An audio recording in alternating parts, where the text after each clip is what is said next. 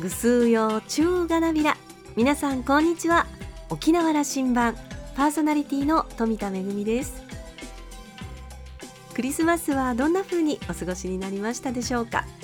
私は舞台の公演があったので今年はクリスマスケーキもチキンもシャンパンもお預けのクリスマスだったんですが部屋の飾り付けだけはしっかりやりました。世界のいろんな国からやってきたクリスマスグッズたち、まあ、全くまとまりはないんですけれども、えー、いろんな国で過ごしたクリスマスのこと。その友人たち今はどうしているんだろうなと想像を巡らせながら過ごしたクリスマスでした。さあ沖縄羅針盤今日は2021年最後の放送となります。どうぞ5時までお付き合いください。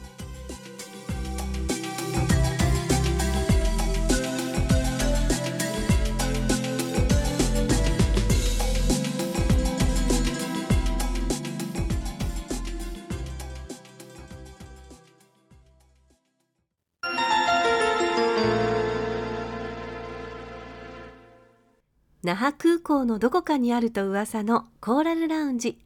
今週は先週に引き続き株式会社オキコム代表取締役社長の小戸海さんとラウンジ常連客で沖縄大学地域研究所特別研究員の島田克也さんのおしゃべりです。小戸さんは1951年生まれ那覇市のご出身です。琉球大学を卒業後外資系のコンピューター会社に勤務。その後1980年に設立された沖縄コンピューター販売株式会社の創業メンバーとなり1985年からは社長を務め沖縄発本土行き海外行きを合言葉に着実に足腰の強い IT 企業に成長させていきました。2015年設立35年を機に社名をオキコムに改めさらなる発展を目指しています。小戸さんは宜野湾市商工会会長や沖縄県中小企業家同友会代表理事を務めるなど経済人として地域発展に向けた活動にも積極的に関わってこられました。オキコムの社税は面白いことへのチャレンジ。今月70歳になられた小戸さんに次なる高みに向かってのビジョンをじっくりとお聞きしました。今週はその後編です。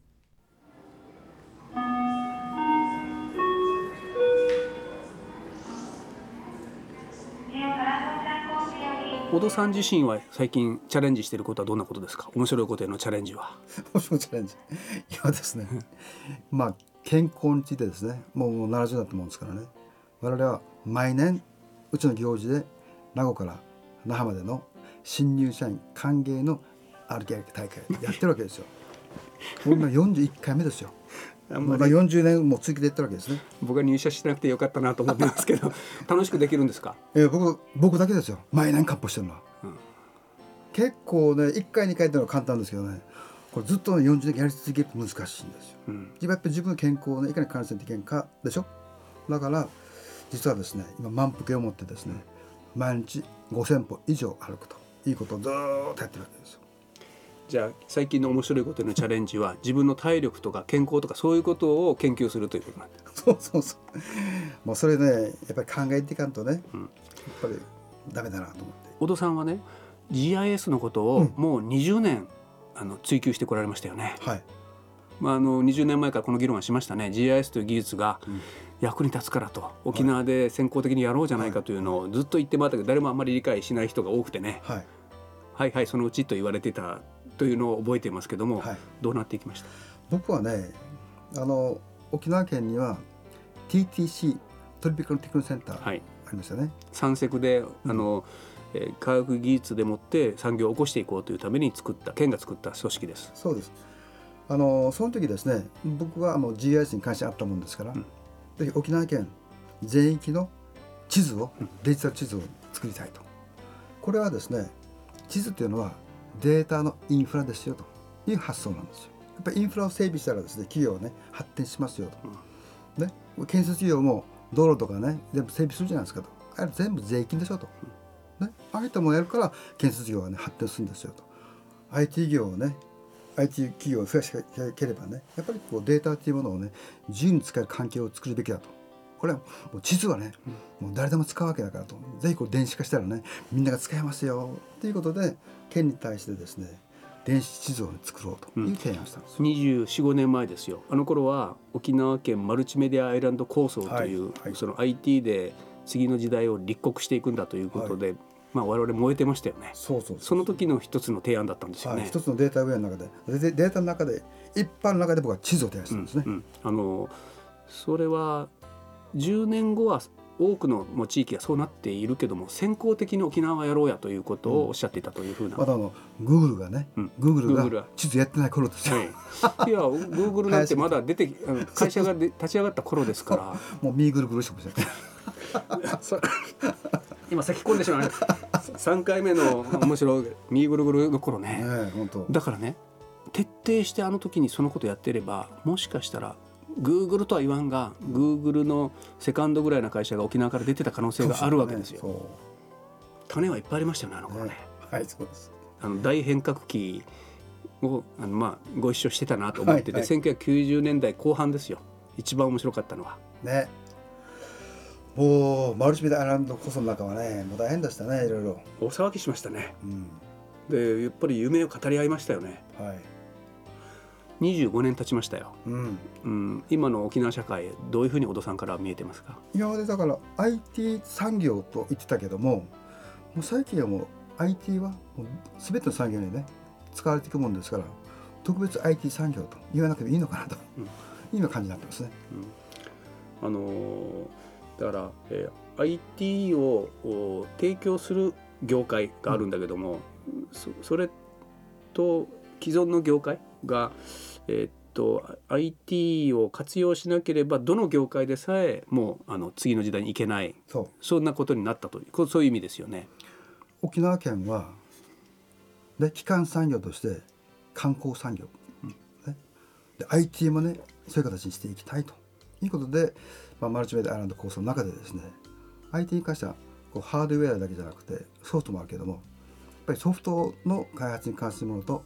コンテンツに関するものとコールセンターと一番コールセンターが手っ取り早く人の声ができると。いうことでほとんどですね沖縄のこうマルチメディアアイランド構想に関してはコールセンターが中心だったんですね。うん、なんかソフトウェア開発でですね人は、ね、なかなか集められなかったという現状がです。なんとあの頃はね。20年前23年前の政策のスタート。第一段階としてそれでいいだろうと。これは、うん、あの大いに共感を得られ納得したところでした。次のステージに行くというのがまあ、ソフトウェアの開発であったりコンテンツであったりというところであったはずです。そこはどう評価なさってます？このスマートハブ構想ですよね、うん、スマートハブ構想においてもですね沖縄県がですね東京とか大阪とかですね大手から仕事を持っていきたいと、うん、オフショアとかねいう形でですねそういった形で IT 人材を増やしていきたいというのが、まあ、メインだったかなと思うんですけども、うん、まあ、データセンターがいくつかできてきて、そういう機能できてきたこれ評価どうですか？まあそれはもう沖縄のね地理的条件化した場合はいいのかなと思うし。いやあの小戸さんのね、えー、成績簿では沖縄社会全体は何点ぐらいまで来たというふうに、うん、思ったんです。沖縄はあの全国的に見ても割と IT 化はですねやってる方なのかなという気はしますけどね、うん、評価高いわけですな、はいはい、そこのど真ん中にいる業界の人ですからダメだというわけにはいきませんな。そうですよ、まあ、それなりにね、まだ頑張ってこれたし。来たのがまあ僕は2000年ぐらいまでだったと思いますよ、うん、うん、そしてまあ、国は DX という言葉を使ってるけどもね。ね、うん、その社会を変革するまでするんだと。デジタルトランスフォーメーションだとこう言い出している。新しいスタート。まあ社業で言えば置き込むという形にして新しい時代にしていこうと。これからの展望のこと、うん、これ IT をずっとやってきた立場としてどんな展望や、えー、展開を予想なさってますか？いろんなことが可能性あるもんですから、うん、DX に関してはねいろんな業界がですね全部 DX で言ってるんですね。で我々がそれをサポートしていると、特に今我々がまあ求められている部分はその業界業界のですねいろいろ持っているね課題に関してですねこう解決する、まあ、ソリューションに関しての提案をねやっていくと。その人材の勝負かなと思ってるんですね。人材、うん、人材。あのまあ、ソリューションというのはホームページにも一番ど真ん中に置いておられて、うん、課題解決ですよね。沖縄が持っている課題を IT の力で解決していくんだと。こうこういうことでいらっしゃいますよね。ただねそれはなかなか一社で難しい、うん、ね、自分のところのですね人材だけでは解決しないの多いわけですよ。でもやっぱりこれからイノベーションをねやっていくんであれば業界でですねいろいろこう協力し合えるということが大事かなということで僕はあの農業者でもですねいろいろノウハウを持っている、うん、いわゆるこのそういった企業とですね、まあ、連携していこうみたいなね、うん、その旗振り役をやろうかなとができるかなというふうに思ってるんですよ。やっぱり伊達にねこう40年間飯食ってるわけじゃないし、いろいろ経験も積んできたし、まあ、そういった面でですねもっともっとこうね発展できる方法を考えていきたいなと。企業の連携、うん、まあ、人材というキーワードを出されたそれから連携というキーワードを出されたと思っているんです。うん。あの小戸さんは、うん、会社の経営者として中小企業家同友会の活動、はい、これも何年なさってますか？もう35年ぐらいですかね。代表もなさったんですかね代表理事もやりましたね、えー、地元宜野湾の商工会の会長もなさってるし、ね、だからこういう連携ということはすごく大事に思われているわけね。はい沖縄の経済にとってそれは大事になるということなんでしょうかね。いや大事じゃないですかね。ね連携ね、うん、それもあの中小企業の連携という。中小企業だからこそね、うん、連携されていけるのかなと。その連携において今課題となっていること強みその視点で話をいただけませんか？連携について。我々の強みはですね、うん、やっぱりこう安定的に雇用をですねやってきてやっぱ人の人材が積もってきているっていうのが、まあ私の強みになってます。やはりあのこういった経験を、ね、積み重ねているもんですから、うん、会社はこう作るのはね誰でもすぐ作れるんですけどもねなかなかこう継続していくのがね難しいとこうパッと花みたいにやるのはいいんだけどもね。やっぱりこうしっかり雇用を守らんといけないし、うん、やっぱこういかに継続できるかっていう部分の考え方、うん、これがねロマンとソロバンのバランスという発想ですよ。連携というキーワードと人材をどれだけ大事にするかというキーワードを出された、はい、そしてあの経営者小田さんご自身としては、うん、ロマンとそろばん、うん、まああの小田さんはどっちかというとロマンの方が強い経営者でいらっしゃるだろうなと想像つくんですが、はい。はい、あの一方でそろばんがしっかり勘定してないと四十数年も持ちませんよね。そうでしょ？これどうやってバランス取ります？ロマンはねホラ吹き。ホラ吹き。ホラ吹き。どんどんホラを吹くと社内でまた社長ほら吹いてるというふうに言われてるわけですな。もう失敗大いに結構失敗。どうもね日本語の中のホラーというのはこれネガティブに伝わるんだけども 小戸さんはそうではないわけね。そう。これどういう意味ですかホラというこのワード解説してもらおう。気軽にね、うん、ホラが吹けるっていう環境がいいんですよ、うん、ね、で要するにいろんなものに対してのチャレンジ失敗は財産？そんなもんですね失敗したらなんか非難されるからみんなホラーを吹かなくなるわけですよな。いやいやだってやってみたら分からんですよ。うん、やったら失敗か成功か結果出るわけですから。でも常にですねこう PDCA を回すっていう発想でね、うん、仮説検証して修正。仮説検証修正。これをプラススパイラルで回すわけですね。うんうん。えーと、先行してホラがあるわけですな。そうそうそう。そこから回す。そうそう。もう一方の方そろばんはどうやって横に置いておきますか？そろばんはですね、うん、お客様との信頼関係ですよ。お客様との信頼関係。はい。だ信用文字社会に役立つことを大きな喜びとするというのがうちの理念なんですよ、うん、会社の理念ね。やっぱりそういったことで社員もですねお客さんとの関係をねいかに大事にしていくかっていう姿勢があってやっぱり継続的なあのつながりできるんですね東京からの飛行機で帰ってきたばっかりでいらっしゃるでもうもうすぐ車でお迎えも来るというので最後の質問にしますけどね、はい、やっぱホラ吹くというのは僕もあの大事だと思っていて未来志向ですよね、うん、未来こうあるべきだということをホラ吹いたら、まあ、そのホラ吹いた以上のことはね大体起きないんですよ。そそれよりどれだけその中からいくつか実現するかの話でホラは大きい方がいいんでね、はい、沖縄の復帰50年を迎えた来年、迎えていく来年どんな沖縄にしていきましょうか？ぜひ大きめのホラーをお願いして。僕は実はですね今、うん、あのうちの会社でですねシャーク建設。新社屋をあそあそこ新しいビルにする。はい。でこう経営して42年経って、初めて社屋を作ろうかなという発想なんですよ。今の時代なかなかね箱物を作るというのはどうかなと。みんな「へえ」っていう顔しますよ。僕はねやっぱり自分がですね、うん、自由に使えるね箱物も大変大事かなと。ここでですねいろんな人がね集まってくると、うん、ね、やっぱ人が集まるところでないとですね面白いことできないわけですよ。ですから自由に使える空間をねここ作ってみたいなと。そこにじゃあ連携という空間じゃあ大きなサロンができるんですな。そうです社屋の中に。最上階にはサロンができて東シナ海を見下ろして語れると未来将来を、ね、語る。そこに人材育成が伴ってきていると。もうぜひあの島来たらいいですよ。いつできますか？あの再来年のですね、うん、5月頃です。2023年にできる。これはじゃあもうあの経営者として公約ですね。電波に載せましたから。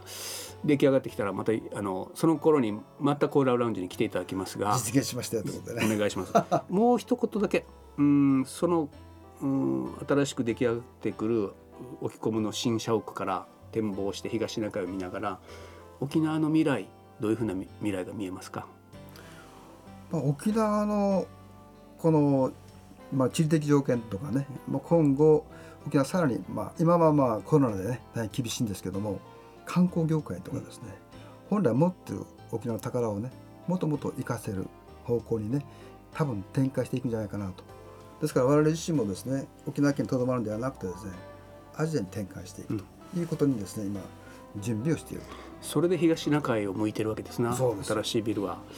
い、で後ろには普天間飛行場を背後に抱えてますから。いや普天間飛行場はね帰ってきますよ、うん、だから近いうち、うん、新しくできる新社屋ができたら、はい、その方が寿命が長くて普天間飛行場は空いてそこに新しい空間がまた生まれる。はい。まあ、我々の会社の中からねいろんな人材が生まれてきますからこれからですね。我々の目の黒いうちにやりましょうね。あもちろん。今日はあの出張帰りのところありがとうございました。もうユンタクでどうも。はい。ありがとうございました。先週に引き続き今週も小戸社長お得意のダジャレが飛び出しましてグーグルならぬミーグルグルなんておっしゃってましたね。2023年にはいよいよ新社屋ができるということです。沖縄の未来夢を明るくそして楽しく語り合う場になりそうですね。島田さんはお話を終えて2年半後には完成予定の宜野湾市の沖込むの新社屋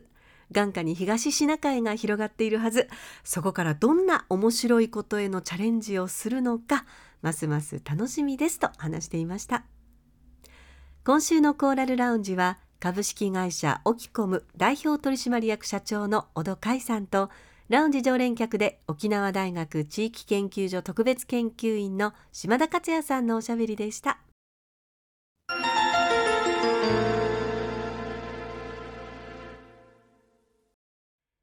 めぐみのあしゃぎだよりのコーナーです。2021年ももうすぐ終わりですね。今年も様々な出来事がありました。コロナに翻弄された1年という中でもいろいろありましたね、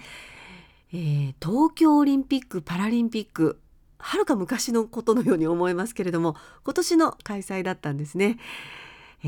ー、混乱もありましたしそれからまあほぼ無観客ということもありましたけれどもそんな中でも沖縄発祥の空手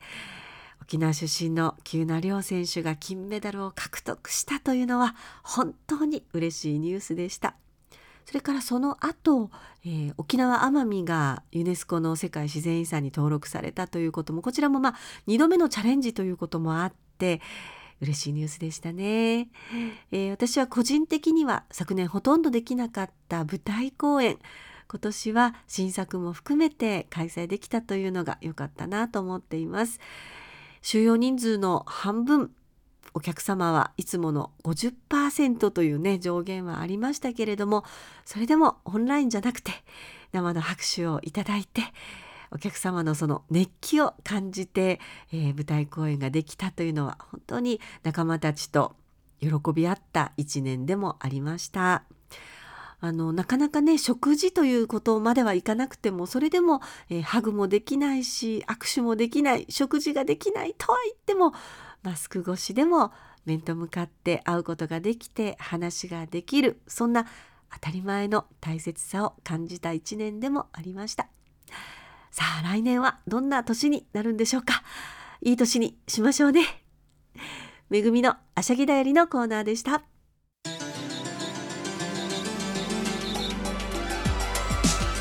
ジオ沖縄ではラジコでの配信を行っています。スマートフォンやパソコンでのリアルタイム聴取のほか1週間の振り返り聴取も可能です。さらに沖縄羅針盤の過去の放送音源はポッドキャストでも配信しています。こちらはラジオ沖縄のホームページからアクセスしていつでもお楽しみいただけます。沖縄羅針盤のホームページでは番組情報の発信のほか私富田恵とコーラルラウンジ常連客の島田克也さんのフェイスブックへもリンクしていますのでお時間のある時にぜひこちらもご覧ください。